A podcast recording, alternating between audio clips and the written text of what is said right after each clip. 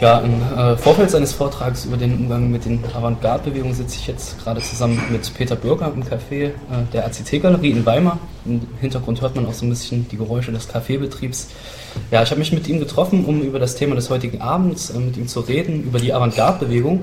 Peter Bürger ist Autor des maßgeblichen Buches Theorie der Avantgarde, das 1974 erschienen ist. Ja, und er hat in zahlreichen Publikationen immer wieder an der Kunsttheorie nach der ästhetischen Theorie von Adorno gearbeitet.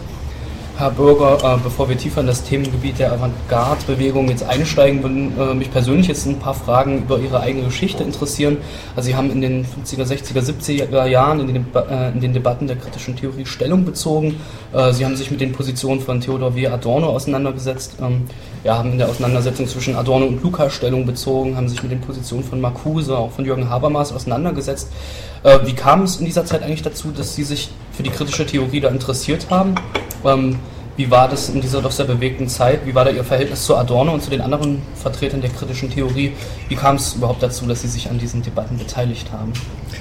Ja, zunächst mal muss man sich, glaube ich, vorstellen und kann man sich heute schwer mehr vorstellen, äh, wie das Klima in der Bundesrepublik in den 50er Jahren war.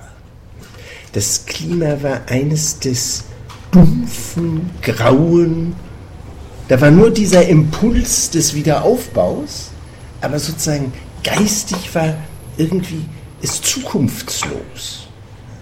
Und man sah auch als äh, junger Student, Schüler und Student eigentlich keine Möglichkeit, wie man da rauskommen könnte. Für uns, äh, Christa Burger und mich, war das dann in, in, in erster Linie der Blick nach Frankreich, der Blick auf das demokratische Land und dann aber sehr bald auch zu Beginn der 60er Jahre erst, aber dann die kritische Theorie. Und an die kritische Theorie kam man heran über die Edition Surkamp. Die ersten Bände der Edition Surkamp. Ich habe nicht in Frankfurt, sondern in Hamburg und München studiert und kann mich nicht erinnern, solche Erinnerungen sind nie sicher, ich kann mich nicht erinnern, dass die Namen Adorno und Horkheimer während des Studiums vorkamen sondern es war dann die Beschäftigung äh, mit den Aufsätzen, aus, die in der Edition Surkamp dann ja ziemlich schnell erschienen. Ich entsinne mich aber noch sehr genau, wie ich äh, in meiner Dissertation oder über Heine auf den Aufsatz über den Essay gestoßen bin, der damals in den Akzenten erschienen war, Adornos Aufsatz über den Essay und wie ich deutlich von diesem dann verwiesen auf Lukács frühen Aufsatz über den Essay, wie ich dann deutlich das Gefühl hatte, ja, dein Verständnis bleibt oberflächlich und also in deinem Studium kannst du das nicht mehr machen, das musst du hinterher machen. Und das war dann so der Anstoß zu so etwas. Und eben haben wir uns ja nochmal gemeinsam erinnert, wie dann in unserer Zeit in Bonn, wo ich Assistent und Christa Bürger dann Gymnasiallehrerin an, äh, an, der Schule war, äh, wo wir dann regelmäßig eines dieser Bändchen in der Straßenbahn auf unserem wöchentlichen Ausflug mitgenommen und gelesen haben. Und äh, die Zeit zum Lesen solcher Theoriebücher, wie Sie daran ja sehen, war außerordentlich begrenzt. Ja, nun ist es ja so, äh, dass sich die kritische Theorie, zu der ich sie jetzt auch rechnen würde, äh, dass sie sich vom traditionellen Marxismus gerade dadurch unterscheidet, äh, dass sie sich auch sehr zentral mit Kunst, Kultur und Ästhetik auseinandersetzt. Sie setzen innerhalb dieser Theorieströmung speziell einen Fokus auf die Bewegung der Avantgarde innerhalb der Kunst.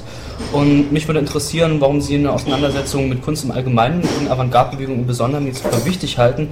Also warum ist es für eine kritische Theorie der Gesellschaft wichtig, sich genau damit auseinanderzusetzen? Ähm, die Kunst, ich glaube, das war so das Gefühl, die Kunst ist einer der wenigen Freiräume in der Gesellschaft. Oder vielleicht müssen wir heute sogar schon sagen, war. Ja? Weil inzwischen natürlich äh, der, der entwickelte Kapitalismus auch die, äh, die Institution Kunst sozusagen fest in den Griff genommen hat. Kunst war auch damals Ware, Kunst war immer auch Ware, aber sie war es eben nur auch. Während äh, zunehmend die Tendenz besteht, dass sie also vor allem zur Ware wird. was unter anderem an ganz bestimmten Gründen liegt, die äh, etwa den frei, frei flottierenden Kapital, die äh, Kapitalien, die Anlage suchen. Äh, das war damals noch anders. Also gab es äh, zumindest äh, sozusagen auch für den äh, jungen Studenten, der ich war, so das Gefühl, unter anderem auch deswegen, weil ich aus einem Künstlerhaushalt komme. Mein Vater war Bildhauer, meine Mutter Tänzerin und Gymnastiklehrerin. Äh, dass sozusagen dort ein Freiraum ist. Das hatte ich sehr deutlich mitbekommen. Gleichzeitig hatte ich aber mitbekommen, du darfst nicht Künstler werden, denn dann hast du nichts zu fressen. Und äh, sozusagen aus diesem Doppelten heraus war also meine Orientierung daraufhin auf die äh, Entwicklung von Kunst und Kunstprozessen überhaupt äh, an, dadurch angestoßen worden. Äh, ein zweites ist dann, dass äh, eine Rolle spielt, die das, was man, was ich eben so das Grau der Gegenwart der 50er Jahre genannt habe. Nicht? Äh, gegen dieses Grau setzte sich damals allerdings nicht Avantgarde, sondern ganz entschieden die Moderne ab. Die Moderne, die in der Nazizeit ja äh, verpönt war, Stichwort entartete Kunst, und die jetzt wieder also äh, forciert in den Vordergrund gebracht wurde und für die auch gekämpft wurde. Es war ja noch eine Zeit, wo die Moderne keineswegs wie heute sozusagen die durchgesetzte Ästhetik der Gegenwart ist, sondern wo es noch wirkliche Kämpfe darum gab. Ich erinnere nur daran, dass ja sowohl von der orthodox-marxistischen Seite Lukács nicht die Moderne bekämpft wurde, mit klugen Argumenten sogar, und auch von der konservativen Seite. Das Buch von Seddelmeier, Verlust der Mitte ist da zu nennen. Auch ein kluges Buch. Das heißt, es gab durchaus eine Debatte um die Moderne. Und von daher also auch das theoretische Interesse an, an dieser Sache. Also Sie haben ja jetzt äh, kurz schon angesprochen, dass Sie sehr äh, unterscheiden zwischen äh, Avantgarde und Moderne. Können Sie vielleicht erstmal diese Begriffe irgendwie überhaupt erstmal definieren? Was ist Avantgarde, was ist Moderne? Ja, sozusagen Avantgarde äh, könnte ich negativ definieren, nämlich dadurch, Avantgarde ist etwas, was es in den 50er äh, Jahren, also in der Nachkriegszeit, in der langen Nachkriegszeit nicht gab. Es gab es einfach nicht. Es gab äh, die Bewegungen waren nicht im öffentlichen Bewusstsein. Es gab keine Seminare über Futurismus, Dadaismus, Konstruktivismus oder äh, Surrealismus. Das alles war ausgeblendet und wurde unter dem allgemeinen Begriff Moderne, wurden dann die Werke mit äh, durchaus behandelt. Ja. Aber die Spezifizität der Avantgarden war nicht erkennbar. Sie war unter anderem deshalb, denke ich, nicht erkennbar, weil äh, zumindest seit Beginn des Kalten Krieges dann der Westen auf sozusagen moderne und gegen, in der Kunst, äh, bildenden Kunst auf Gegenstandslosigkeit eingeschworen war als Kunst der Freiheit, so hieß das offiziell, ja. und der Osten natürlich auf sozialistischen Realismus. Sozusagen zwischen beiden war dann für so etwas wie Avantgarde kein Platz. Aber nun vielleicht, äh, Sie haben es ja mit Recht angemahnt, ein Versuch einer ganz kurzen Begriffsbestimmung. Die Moderne ist ihrem Wesen nach werkzentriert. Das Große, was in der Mitte steht sozusagen, der modernen künstlerischen Bewegung, ist das Werk. Sie können das wunderbar an der Ästhetik von Adorno bemerken, und zwar schon an der Weise, wie Adorno formuliert. Bei Adorno ist das Werk das Subjekt, das alles Mögliche tut. Nicht der Künstler und nicht der Rezipient, sondern das Werk erscheint wirklich als das, was sozusagen von sich aus tätig ist. Und gegen diesen sehr hochgetriebenen Werkbegriff ist nun die Avantgarde ganz anders orientiert, weil ja das Zentrum der Avantgarde-Bewegung ein revolutionäres Projekt ist. Das heißt, das Projekt einer grundsätzlichen Veränderung nicht der politischen Ordnung, nicht der ökonomischen Ordnung, sondern des gesamten Lebens. Und dieses Projekt hat sozusagen zwar einen Zusammenhang mit der Kunst, aber die Kunst wird darum zu, zu einem der vielen Möglichkeiten, ein solches Projekt auf den Weg zu bringen. Das heißt, das Kunstwerk äh, hat keineswegs mehr diesen zentralen Status wie in der Moderne. Das ist zum Beispiel einer der wesentlichen Unterschiede. Einen zweiten könnte man nennen, der darin besteht, dass in der Moderne auch das künstlerische Subjekt ja schon äh, seit früheren Zeiten her einen herausgehobenen Status hat. Man braucht nur an die große Geniediskussion zu denken, wie sie ja seit dem 18. Jahrhundert äh, eigentlich fortwährend äh, die Geister beschäftigt hat. Auch das teilen die Avantgardisten nicht. Sie, sie wollen nicht mehr Künstler sein, sondern eben Menschen, denen es um die Veränderung der Gesellschaft geht. Das heißt, sie nehmen auch ihren äh, Genieanspruch zurück, was ganz äh, sich so schön zeigen lässt, nochmal an der Formel von Lautréamont, nicht? La poésie doit être faite par tous, nicht? Die Poesie muss von allen gemacht werden. Das heißt, es kommt nicht mehr auf das einzelne große Genie. Gut, man müsste in Klammern sagen, so ganz ist es den Avantgardisten dann doch nicht gelungen, sich vom Genieanspruch zu trennen. Und man kann das etwa bei den Surrealisten oder bei Leuten wie Breton ganz schön verfolgen. Das wäre vielleicht ein erster Versuch, aber man müsste dazu natürlich sagen, dass es außer dem eben entwickelten Begriff der Avantgarde, also vom Projekt der Revolutionierung, der gesamten Lebenspraxis her einen anderen geläufigen gibt, den man im Feuilleton findet, aber auch in ernsthaften äh, Untersuchungen und der dann einfach bloß meinte, dass Avantgarde die jeweils neueste Entwicklung der modernen Kunst ist. Und wir werden heute Abend sehen, dass die Tendenz zu dieser Bestimmung von Avantgarde wieder im Kommen ist, was wiederum etwas über den Stand von Avantgarde heute sagt.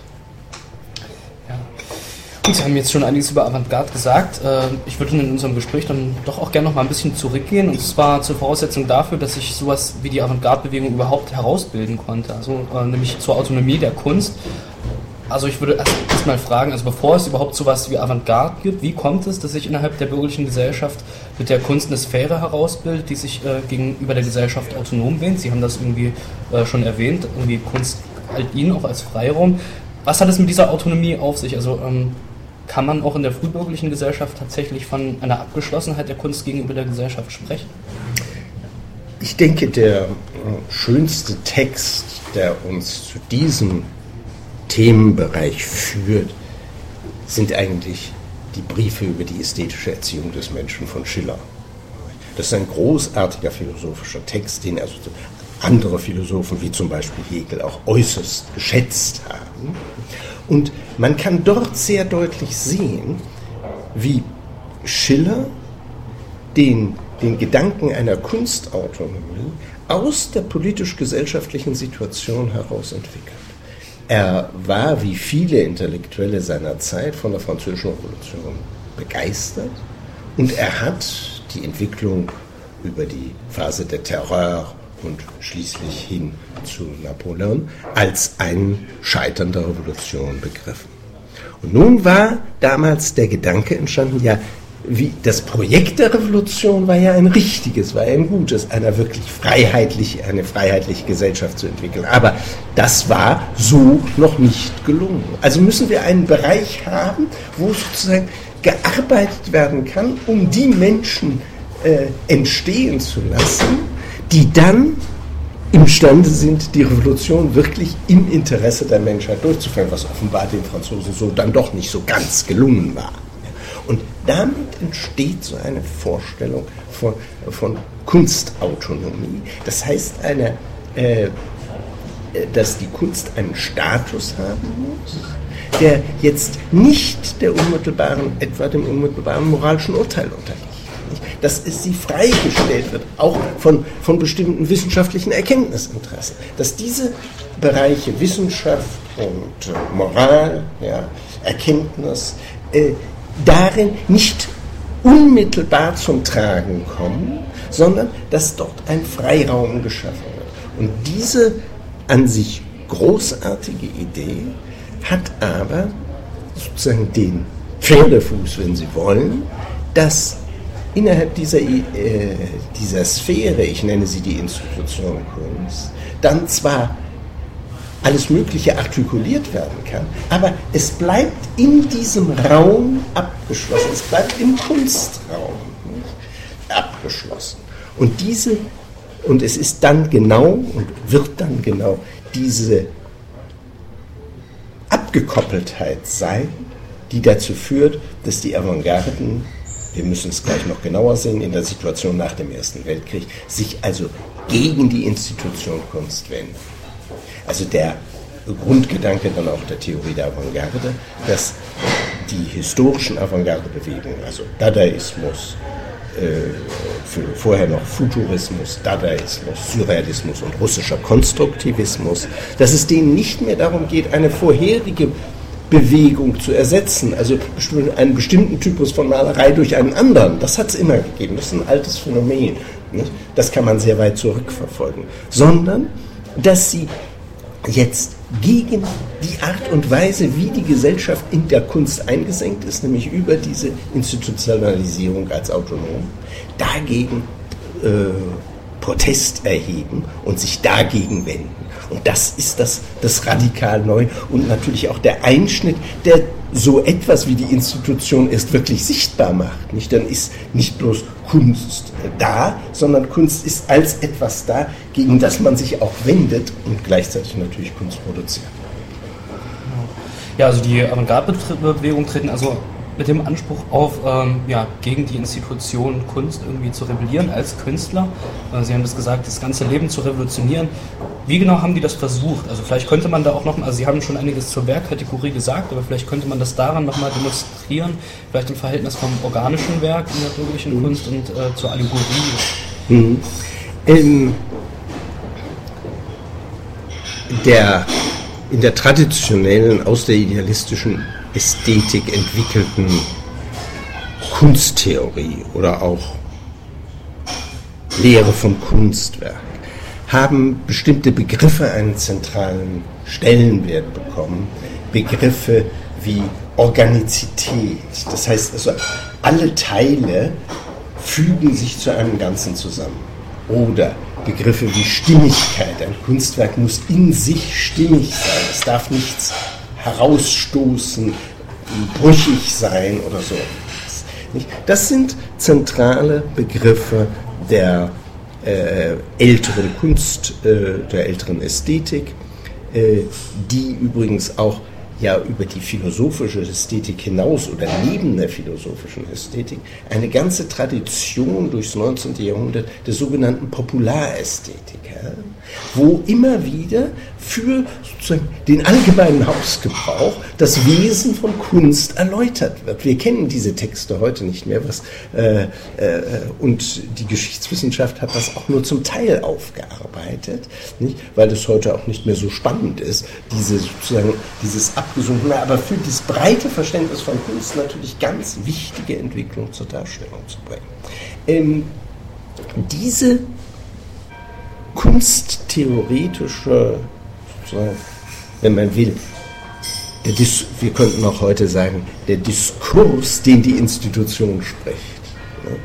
Diesen Diskurs, den greifen die Avantgarden an. Und in diesem Angriff und bei diesem Angriff entsteht natürlich etwas, da sie ja auch noch immer so etwas wie Kunst machen, obwohl sie das nicht mehr so nennen wollen, entsteht etwas Neues. Es entstehen Werke anderen Typs. Äh, Werke, in denen zum Beispiel die Kategorie des Bruchs entscheidend wird. Oder äh, äh, Werke, die jetzt äh, im Nachhinein äh, mit der Kategorie der Allegorie analysiert werden können. Dabei ist nochmal daran zu erinnern, dass ja die klassische Ästhetik, wie wir sie also von Karl Philipp Moritz, Kant, Goethe kennen, nicht, die Allegorie absolut negativ beurteilt. Die Allegorie ist sozusagen nur eine äh, schematische Übersetzung eines Sachverhalts in ein Bild und hat gleichsam keine Resonanz mehr. Und deshalb ist der große Begriff der klassischen Ästhetik das Symbol. Was die Avantgardisten schaffen, sind Werke, die eher mit dem Begriff der Allegorie beschrieben werden können. Und zwar, wenn man den Benjaminschen Begriff der Allegorie aus dem Trauerspielbuch zugrunde legt. Und Benjamin Jetzt verkürze ich das ungeheuer und alle Benjaminiden werden das ganz schrecklich finden, aber man kann sagen, dass das Zentrum dieses Begriffs darin liegt, dass ein sozusagen Melancholiker, jemand also, der auch von einem ganz bestimmten einer ganz bestimmten Weise der Weltwahrnehmung ausgeht, dass ein Melancholiker auf die Objekte der Welt zugeht, etwas aus dem Zusammenhang herausreißt und für sich in einen neuen Zusammenhang einbaut. Und dieser, dieser doppelte Akt des, des gewaltsamen Herausreißens aus einem Zusammenhang und wieder verbinden mit etwas anderem, das ist ein Moment, das äh, Benjamin ausgezeichnet in seinen äh, Barockstudien äh, an der Allegorie hervorgehoben hat. Und äh, ich habe relativ äh, auf eine gewisse Weise auch gewaltsam diesen Begriff dann benutzt, um avantgardistische Werke zu analysieren und die Allegorie als eine solche Kategorie der Avantgarde darzustellen. Übrigens muss ich sagen, dass der große Gegner der Avantgarde und der Moderne, Georg Lukács, mir da vorangegangen ist. Bei Lukács gibt es Hinweise, dass dieser Benjaminsche Allegoriebegriff geeignet ist, um, die, äh, um das avantgardistische Werk äh, zu analysieren. Und ich meine, man sollte auch heute noch sozusagen die Leistungen von Lukács der sehr in Vergessenheit geraten ist, hervorheben. Er war ein bedeutender marxistischer Denker des 20. Jahrhunderts. Ja, okay, äh, nachdem jetzt der Höhepunkt der Avantgarde-Bewegung äh, vorbei gewesen ist, da passiert ja was sehr Seltsames, also das beschreiben Sie auch in der Theorie der Avantgarde, ähm, nämlich dass die Infragestellung der Autonomie der, Autonomie der Kunst und der Kunst als Institution selber, dass, es, dass das noch selbst in den Kunstbetrieb aufgenommen wird. Und obwohl jetzt historisch der Schritt der Aufhebung der Autonomie der Kunst irgendwie gemacht wurde, bleibt der Kunstbetrieb bestehen. Wie würden Sie diese Vorgänge beschreiben und was, was bedeutet das dann eigentlich für die gesellschaftlichen Verhältnisse, in denen wir heute leben? Äh, zunächst äh, die Beschreibung.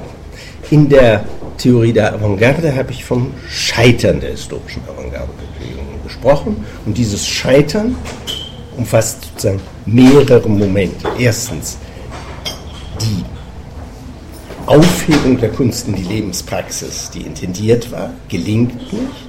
Stattdessen kommt es, wir sehen das heute deutlicher, als man das in den 70er Jahren sehen konnte, aber schon damals konnte man es ahnen. Stattdessen ist es zu einer Ästhetisierung unserer gesamten Alltagswelt gekommen. Der zweite Aspekt, ein anderer Aspekt, ist der, dass der Angriff auf die Institution sich nicht durchführt, sondern die Institution, ich hätte in, äh, zum Zeitpunkt der 70er Jahre ungefähr formuliert, unbeschadet diesen Angriff überdauert hat. Ja? Wiederum, dies zeigt sich am deutlichsten dadurch, dass die Manifestationen der Avantgarde, das heißt deren Proteste als Kunstwerk in die Museen Eingang gefunden äh, ein ganz erstaunliches Phänomen, das aber inzwischen für uns sozusagen vollkommen selbstverständlich ist. Nicht? Also Beispiel nochmal, Duchamp schickt ein äh, Urinoir, ein äh, Pissoir auf eine Ausstellung. Eindeutig, er hat es auch geschrieben, ja, als, Pro, äh, als Provokation. Und ja, die Institution Kunst geht her und sagt, ja wunderbar, das Alltagsobjekt ist ein Kunstwerk. Wir haben einen ganz neuen, erweiterten Kunstbegriff und so weiter. Es geht in eine Richtung, die so von den Avantgarden natürlich gar nicht gewollt war. Und hier denke ich, kann man auch äh, das mm, und muss man auch das Buch von damals weiterdenken oder wenn Sie wollen korrigieren, ist mir egal. Äh, das Scheitern ist ein ganz und gar paradoxes Phänomen. Denn in der Tat der Angriff, äh, das Projekt der Avantgarde, der Angriff auf die Institution Kunst, die Revolutionierung der Lebenspraxis, das alles hat sich nicht durchgesetzt. Aber die Avantgarde hat sich innerhalb der Institution Kunst massiv durchgesetzt. Das sehen wir heute viel deutlicher, als es in den 70er Jahren war. Nicht die Kategorien, von denen wir eben gesprochen haben, Kategorien wie Bruch, ja, oder umgekehrt, nicht Schock auch gehört auch dazu, oder hm, äh, Subversion. Nicht?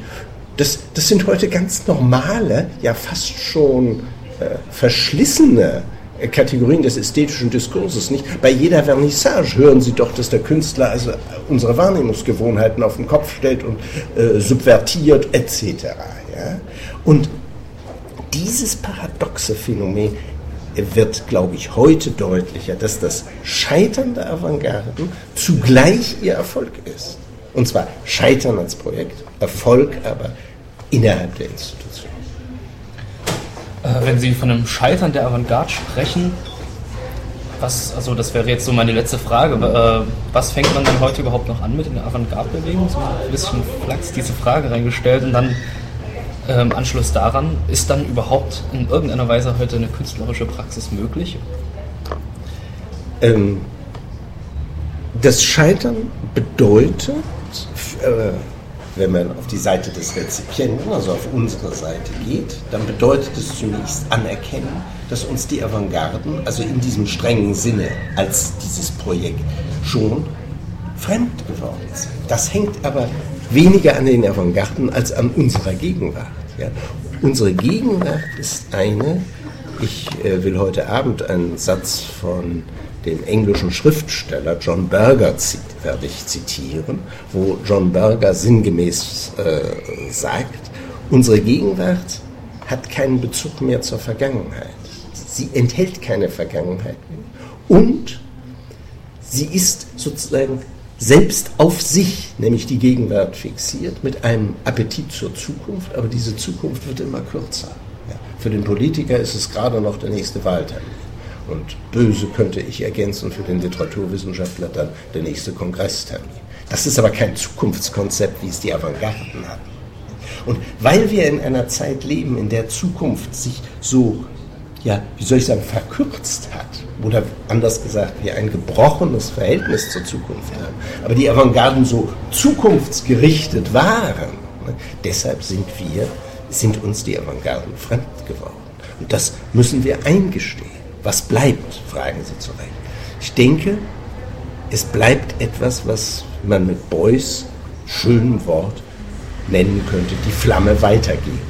Das heißt, äh, nicht eine äh, positivistische Avantgarde-Forschung, die jetzt alles auflistet, was es überhaupt irgendwo gegeben hat und schön in Bücher tut, sondern den Gedanken, die Notwendigkeit einer Veränderung unserer gesamten Lebensverhältnisse auch dann aufrechtzuerhalten, wenn wir einsehen müssen, dass sie nicht realisierbar ist unter den gegenwärtigen Bedingungen. Und ich weiß gerade, äh, wir haben, glaube ich, gestern in der Zeitung gelesen, dass jeder vierte Beschäftigte in Deutschland leidet am Burnt-out-Syndrom. Ja dann ist doch wohl klar, dass am Leben in unserer Gesellschaft etwas nicht in Ordnung ist. Ja, das ist doch also nur ein so ein Beispiel. Das heißt, es muss diese Veränderung kommen, aber wir können sie im Augenblick nicht voranbringen. Und deshalb ist Vorsicht geboten vor allen Formen allzu einfacher neo-avantgardistischer Ansprüche. Diese gehören meistens zum Spektakel der heutigen Kunst. Und die muss man kritisieren. Äh, was bleibt? Äh, ich denke, es bleibt ernsthafte Kunst, sowohl eine, die ihren Traditionalismus offen eingesteht. Wir haben jetzt noch mal gelesen ein Buch von Martin Mosenbach aus den 80er Jahren Westend. Das ist ein traditioneller Roman. Das ist eine großartige Schilderung der äh, Nachkriegs der Veränderungen mit dem Beginn der beginnenden Bauspekulation, dem, dem, äh, der beginnenden Vermarktung von Kunst in diesen Jahren, wie diese Bewegungen, die heute sozusagen dominant sind, äh, anfangen. Das ist ein äh, sozusagen ein anständiges Werkstück im Bereich der Kunst. Und es gibt dann immer auch noch die radikale Moderne, die also nicht dieses Projekt hat, aber sozusagen auf der Ebene ihres Materials, das wäre für die Literatur die Sprache, versucht, ganz bestimmte gesellschaftliche Zusammenhänge dann auch zur Darstellung zu bringen. Und in diesem Zusammenhang werde ich heute Abend Ihnen vorstellen ein Buch von Heike Schmitz, Unser einer, Kriegs- und Führerkinder, in dem sie versucht, die Traumata der Kriegskindergeneration, zu der ich ja gehöre und zu der wir gehören, die Traumata anschaulich zu machen in einer Sprache, die selber zerstört ist, die selber nicht sozusagen mehr die Selbstverständ über die Selbstverständlichkeit einer grammatisch einfachen Konstruktion verfügt, sondern in einer unendlichen Reihung von Sprachmaterial den ungeheuren Mobilisierungsdrang, der aus der Nazizeit sozusagen herübergeschwappt ist in die Wiederaufbauzeit, sozusagen sprachlich wiederzugeben. Und ich denke, das ist eine großartige Leistung. Ihr Buch ist Ihr Buch Unser einer Kriegs- und Führerkinder ist erschienen im Peter Engstler Verlag und leicht auffindbar. Dann danke ich Ihnen ganz herzlich für das Gespräch. So. Ja, wahrscheinlich.